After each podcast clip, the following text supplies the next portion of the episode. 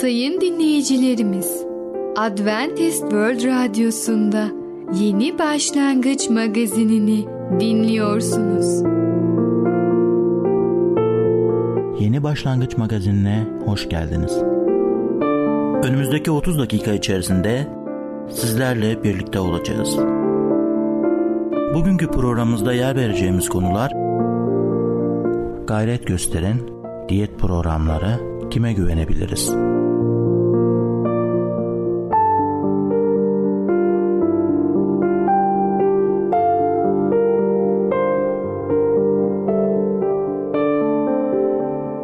Adventist World Radyosu'nu dinliyorsunuz. Sizi seven ve düşünen radyo kanalı.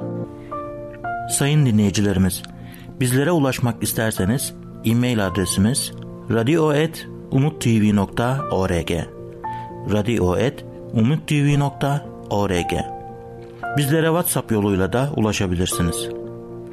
WhatsApp numaramız 00961 357 997 867 06 00961 357 997 867 06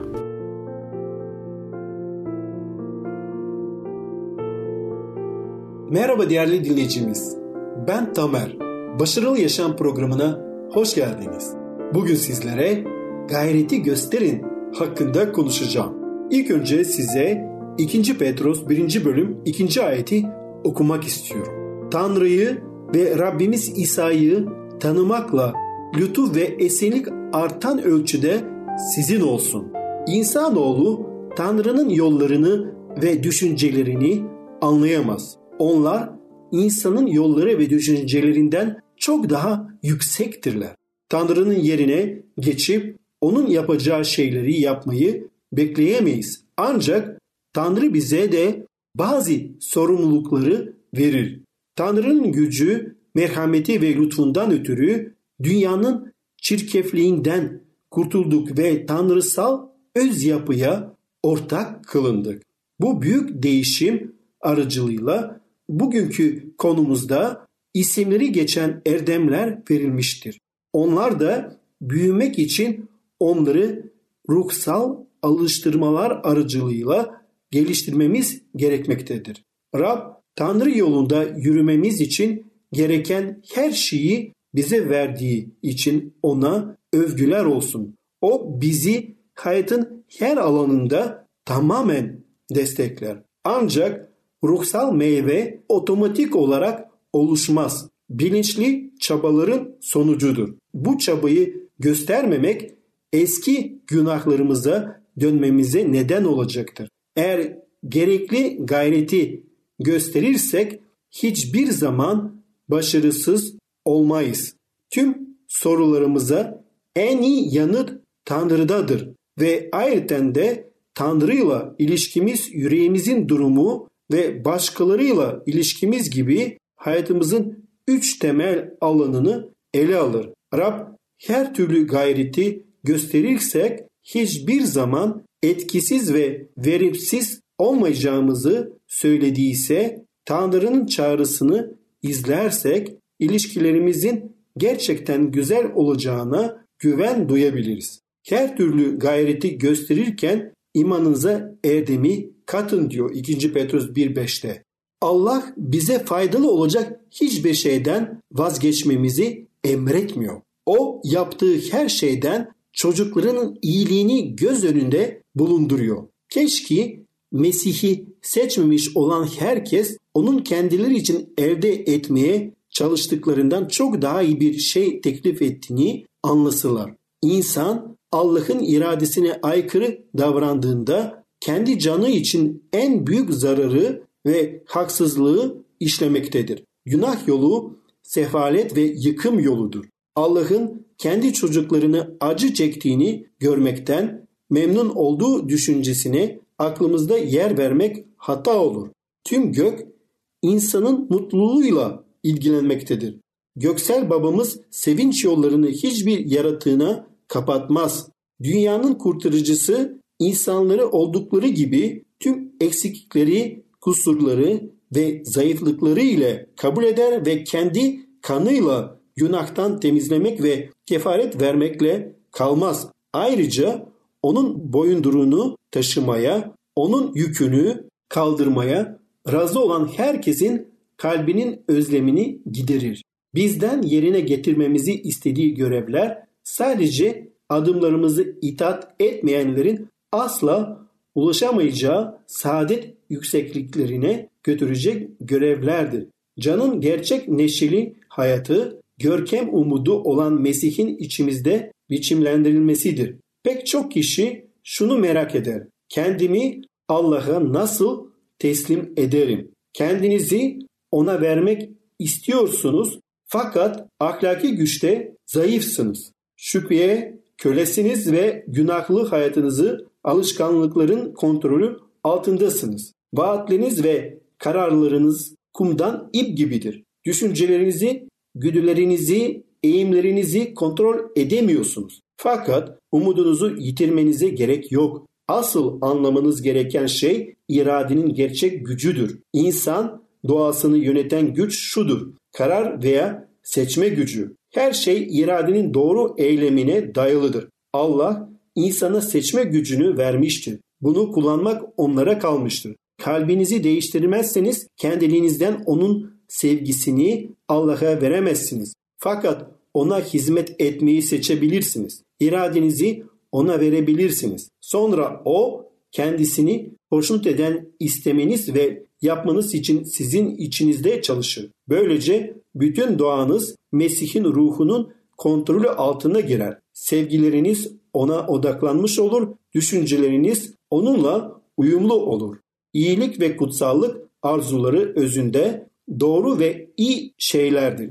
Fakat burada durursanız hiçbir işe yaramazlar.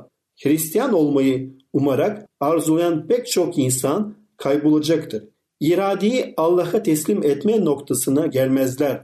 İradenin doğru kullanmasını aracılığıyla hayatınızda tam bir değişim gerçekleştirilebilir. İradenizi Mesih'e teslim etmekle kendinizi tüm yönetimlerin ve hükümranlıkların üstünde olan güç ile birleştirmiş olursunuz. Kendinizi sabit tutmak için yukarıdan gücünüz olacak ve böylece Allah'a sürekli bir teslimiyet altında yeni bir hayatı, iman hayatını bile yaşamaya kuvvetiniz olacaktır. Efendimiz İsa Mesih diridir ve yaşıyordur ve size yardım ediyor ve böylece onun yardımıyla mutlu yarınlara ulaşacaksınız. Ve biliyor musunuz o şimdi sizi davet ediyor. O şimdi karar vermeniz için sizi teşvik ediyor. Ve o ileride gelecekte bir cennet ve bir Rabbin hükümdarlığı için değil, şimdiden bu güzelliği, bu sevinci, bu mutluluğu yaşamanız için size fırsat veriyor. Şimdiden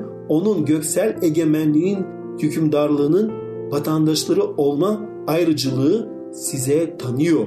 Bu iman yolculuğunda hepimiz gayret gösterelim ve onun yardımıyla mutlu yarınlara yürüyelim. Değerli dinleyicimiz, bugün gayreti gösterin hakkında konuştuk. Bir sonraki programda tekrar görüşmek dileğiyle hoşça kalın. Adventist World Radyosu'nu dinliyorsunuz. Sizi seven ve düşünen radyo kanalı. Sayın dinleyicilerimiz, bizlere ulaşmak isterseniz e-mail adresimiz radio.umutv.org radio.umutv.org Bizlere WhatsApp yoluyla da ulaşabilirsiniz. WhatsApp numaramız 00961 357 997 867 06 00961 357 997 867 06 Merhaba sayın dinleyicimiz. Ben Fidan. Yeni başlangıç programımıza hoş geldiniz. Bugün sizinle birlikte diyet programları adlı konuyu öğreneceğiz. Öyleyse başlayalım. Diyet programları Şişmanlıkla mücadele eden insanların çoğu şu üç yoldan birini seçer. 1. zayıflama ilaçları. 2. Düşük kalori diyetleri. 3. Fiziksel egzersiz. Gelin bu yöntemleri ayrı ayrı inceleyelim. 1. Zayıflama ilaçları. Günümüzde revaçta olan pek çok zayıflama ilacı vardır. Bu ilaçların kilo vermeye etkisi geçicidir. Çoğu zaman ilacın bırakılmasını izleyen 2-3 ay içerisinde etkileri ortadan kalkar. Elimizde kalan ise başta karaciğerimiz, midemiz, pankreasımız ve dolaşım sistemimiz olmak üzere bedenimizde oluşan tarifi imkansız hasardır. Bu ilaçlar bedenimizin su kaybetmesine neden olur. Kanımızın bileşimini değiştirir ve kuyulaşmasına yol açar. Bedenimizin asitlik derecesini artırır. Üstelik olumsuz etkilerin tamamını kestirmeye olanak yoktur. Bu tedaviler hasta ile herhangi bir psikolojik etkileşime girmeyen yapay formüllere dayanır. Birey olarak kişiliğimiz daha fazla özeni hak eder. Bedenlerimiz farklı ve her birinin kendine özgü yanları bulunuyor.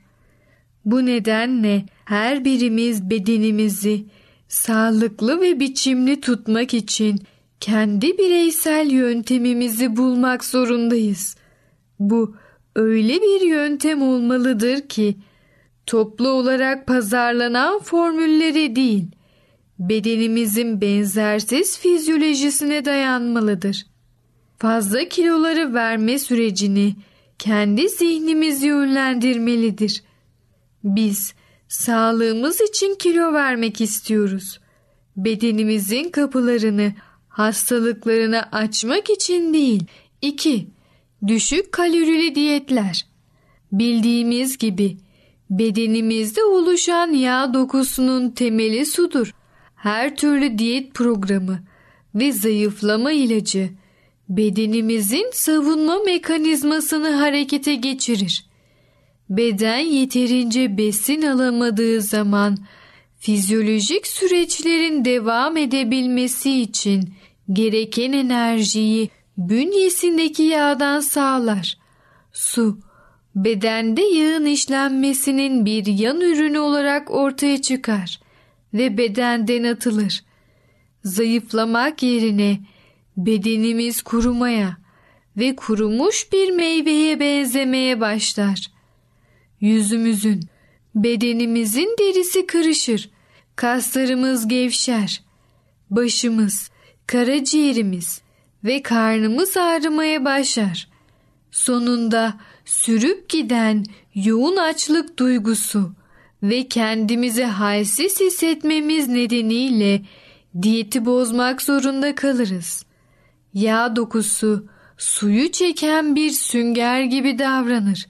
Hızla yeniden şişmanlayabiliriz. 3. Fiziksel egzersiz, aerobik, koşmak gibi egzersizlerin içerdiği fiziksel gerilim hazır olmayan bir bedende ciddi sorunlara yol açabilir. Bunun nedeni yoğun fiziksel hareketin bedenimizin ısınmasına ve kan dolaşımımızın hızlanmasına neden olmasıdır.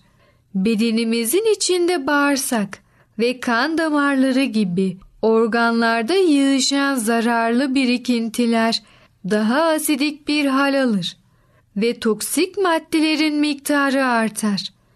Yoğun terleme bu toksinlerin bir kısmının atılmasını sağlar ama çoğunluğu kana karışarak bedenimizde dolaşmaya ve kendimizi zehirlemeye başlar. Genel sağlığımız bozulur ve ilk belirtiler olarak akut baş ağrıları ve depresyon ortaya çıkar. Özellikle 30 yaşın üzerindeki insanlar asla aşırı fiziksel egzersiz yoluyla kilo vermeye çalışmamalıdır. Bu yöntemlerden birini kullanarak kilo vermeye çalışan insanlar iki temel hata yapar. Birincisi, yalnızca düşük kalorili yiyeceklerin tüketildiği belli bir süre boyunca diyet yapmak. İkincisi, kısa süre içerisinde mümkün olduğu kadar çok kilo vermeye çalışmak. Hızlı bir kilo verme yolu yoktur. Eğer birkaç yıldan beri kilo alıyorsanız bu süreci tersine çevirmek ve bedeninizi kilo veren bir yola sokmak da biraz zaman alacaktır. Az yiyin. Az yemeği başarabilmeniz için bazı tavsiyeler. Daha küçük tabaklar kullanın. Örneğin şu anda kullandığınız tabağın yarısı büyüklüğünde olsun. Yavaş yemeyi öğrenin. Kağıtlara yavaş yavaş ye ve her lokmayı 50 kez çiğne diye yazın ve bunu evin içinde gözünüze ilişecek bir yerlere yapıştırın. Evet sayın dinleyicimiz. Diyet programları adlı konumuzu dinlediniz. Böylece diyet programlarının neden işe yaramadığını öğrenmiş oldunuz. Lütfen siz bu hatalara uymadan sağlıklı bir şekilde kilo verin ve Tanrı'nın size vermiş olduğu bedeninizi koruyun. Bir sonraki programımızda tekrar görüşene kadar kendinize çok iyi bakın ve sağlıcakla kalın. Adventist World Radyosu'nu dinliyorsunuz. Sizi seven ve düşünen radyo kanalı. Sayın dinleyicilerimiz, bizlere ulaşmak isterseniz e-mail adresimiz radio.umutv.org radio.umutv.org Bizlere WhatsApp yoluyla da ulaşabilirsiniz. WhatsApp numaramız 00961 357 997 867 06 00961 357 997 867 06 Sevgili dinleyici merhabalar. Kaderi Değiştiren adlı programıma hoş geldiniz. Ben Ketrin. Bugün sizlere konuşmak istediğim konunun ismi kime güvenebiliriz? Allah'a anlaşmalarına bağlı kalacağı hususunda güvenilebilir mi? Anlaşmaların bir bakıma toplumun bel kemiğini oluşturduğunu söyleyebiliriz. Ticaret, ilişkiler, hatta dinler hep anlaşmalar üzerine kuruldu. Günlük olarak bir şeyleri belirli bir fiyattan satın almak, diğer insanlara sorunlarımızı çözmek ve belirli kurallara göre yaşamak üzerine anlaşırız. Ancak insanlar ve ülkeler kimi zaman anlaşmaları bozar. Bozulan bir anlaşma bir dostluğu bitirir. Hatta savaş başlatır. Hiçbirisiyle bir anlaşma yapıp sonra da onun yalan söylediğini anladığınız oldu mu? Yine de anlaşmaya sadık kalır mıydınız? Ve sizi aldatıp sizden bir şey çalan kişiyi hiç affeder miydiniz? Pek çoğumuz için bu soruların yanıtı kesin bir hayırdır. Ancak Allah tarafından yanıtın evet olması şaşırtıcı olmaz. Şimdi insanların bu durumu nasıl değerlendireceğine bir bakalım. Dünyanın en ünlü şirketlerinden bazıları 80 yıldan uzun süredir Türkiye'de çalışıyorlar. Türklerle iyi iş ilişkileri var ve büyük ülkeler olan ilişkilerine büyük değer veriyorlar. Birkaç yıl önce bir şirket Bursa'daki fabrikaları için fabrika müdürü arıyordu. Kapsamlı bir tanıtım kampanyasından ve pek çok müracaatçı arasında seçim yapmaktan sonra birkaç adayla görüşmeye karar verdiler. 7 yöneticiden oluşan kurul bir hafta boyunca her müracaatıcıyla görüştü. Notlar aldı ve onlara sorular sordular. Önemli bir konumdaki boşluğu doldurmak isteyen her şirket gibi yeni elemanın bazı niteliklere sahip olmasını istediler. Listenin en başından yeterlilik, teknik bilgi ve iyi iletişim becerileri vardı.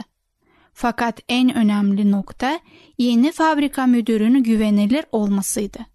Fabrika ziyaretçiler, müfetçiler, hükümet temsilcileri ve olası müşteriler geldiğinde şirketi en iyi şekilde temsil etmek fabrika müdürün sorumluluğundaydı. Üst yönetim müdürün tüm bu hususlarda güvenilir olduğundan emin olmak zorundaydı. Komisyon muhtemelen elemanların listesini ikiye indirdi. Ahmet ve Yılmaz. Her iki müracaatçıyı da çok nitelikli buldular ve birini seçmekte çok zorlandılar. Kararını yalnızca özgeçmişlere ve görüşmelere dayanarak veremediler. Bu nedenle adayların verdiği dört referansla birer birer görüşmeye başladılar. Ancak komisyon bunların yalnızca birkaçıyla görüşebildi. Görüşmelerine göre ve bir hafta içinde birine işe almaları gerektiğinden kararsız bir şekilde Ahmet'i alma eğilimdeydiler. Onunla temasa geçip haberi vermeye karar verdiler. Merhaba Mehmet Bey, nasılsınız? Teşekkür ederim, iyiyim. Fabrikada işler nasıl? İdare ediyoruz ancak en kısa zamanda birini almamız gerekiyor. İşlerin bulunduğu noktada sizi dahil etmek isteriz. Sizinle yaptığımız görüşmeden çok etkilendik. Özgeçmişinizde verdiğiniz bilgiler ise yeterinden daha öteydi. Ne yazık ki referanslarınızın hepsinden geri haber alamadık. Ahmet, sizi temin ederim. Referanslarım hepsi iyidir. İş kaydım lekesiz. Hiçbir zaman da yanlış davranmadım diye beyan etti. Bunu duyduğuma sevindim. Ahmet Bey, referanslarınıza görüşebilmek için bir hafta daha bekleyeceğiz. Fakat bu noktada ilerlemek için bir neden göremiyoruz. Önümüzdeki salı gelmenizi rica ediyoruz. Kısacası size iş sunacağız ve maaş ile sosyal imkanları görüşeceğiz. Ahmet haberi duyduğuna memnun oldu ve yeni işe başlayacağını için heyecanlandı. Ne yazık ki görüşmenden önceki öğlen Ahmet'in referanslarının ikisi aradı ve iyi bilgi vermediler. Ahmet'in onlarla çalışırken şirketin bazı önemli değişikliklerden geçtiğini ve onun yeni iş ortamına adapte olamadığını anlattılar. Ayrıca şirketten ayrılmadan bir ay önce doğal bir şey olduğunu eklediler. Anlaşılan bazı kaynaklar hatalı tahsis edilmişti ve bunun sonucunda şirket önemli bir bağlantısını kaybetmişti. Kapsamlı bir araştırma sonucunda Ahmet'i suçlamaya yetecek deliller yetersiz kalmıştı. Ancak Ahmet'in olayda doğrudan ilgisi olmasa bile durumun örtbas edebilmesinde kilit rol oynadığına dair büyük ölçüde şüphe kalmıştı. Komisyon kuşkulu bir geçmişi olan adamı işe alarak fabrikanın geleceğiyle ve itibarıyla kumar oynayamayacaktı. Ayrıca Yılmaz'ın da yüksek seviyede performans gösterme becerisi olduğunu biliyorlardı. Peki bu durumu nasıl idare edeceklerdi? Ahmet'e onu işe alacaklarını söylemişlerdi bile. İşe almazlarsa sözlü bir anlaşmayı çiğnemiş gibi olacaklardı. Komisyon Ahmet'e olanları açıklamak için bir şans vermeye karar verdi. Ahmet geldiğinde onu en yeni gelişmelerden haberdar ettiler ve ona birkaç soru daha sormak istediklerini söylediler. Görüşme sırasında Ahmet savunmaya geçti ve eski şirketi yerden yere vurmaya başladı. Anlaşılan her şey için bir mazereti vardı ve onun gözünde tüm suç şirketinde. Komisyon Ahmet'in aradıkları adam olmadığını açıkça anladı. Ona geldiği için teşekkür ettiler ve başka birine işe alacaklarını söylediler. Fakat iş benim. Maaş ve sosyal imkanları görüşeceğimizi söylemiştiniz. Siz beni işe almayı kabul ettiniz. Ben de sizinle çalışmayı. Anlaşmamızı bozuyor musunuz? diye ünledi. Ahmet Bey, bozulan tek anlaşma bu bilgiyi bizden sakladığınız zaman oldu. O zaman bize sözünüzü vermiştiniz ve şirketimizin bütünlüğü korumaya kabul etmiştiniz. Şu anda kendinizi idare etme tarzınız bize güvence vermiyor. Ama aynı şeyi tekrar yaşamayacağını nereden bilelim? Şirketimizin bir itibarı var ve bütünlüğümüz en büyük kıymetli varlığımız. İyi günler. Bugün kime güvenebiliriz adlı konumuzu dinlediniz. Bir sonraki programda tekrar görüşmek dileğiyle. Hoşçakalın. Adventist World Radyosu'nu dinliyorsunuz. Sizi seven ve düşünen radyo kanalı. Sayın dinleyicilerimiz, bizlere ulaşmak isterseniz e-mail adresimiz radio.umutv.org radio.umutv.org Bizlere WhatsApp yoluyla da ulaşabilirsiniz. WhatsApp numaramız 00961 357 997 867 06 00961 357 997 867 06 Gelecek programımızda yer vereceğimiz konular Rab için zaman, hediye ve unutmamak, kime güvenebiliriz? Yeni Başlangıç adlı programımızı pazar, salı ve perşembe günleri aynı saatte dinleyebilirsiniz. Bir programımızın daha sonuna geldik. Bir dahaki programda görüşmek üzere, hoşçakalın.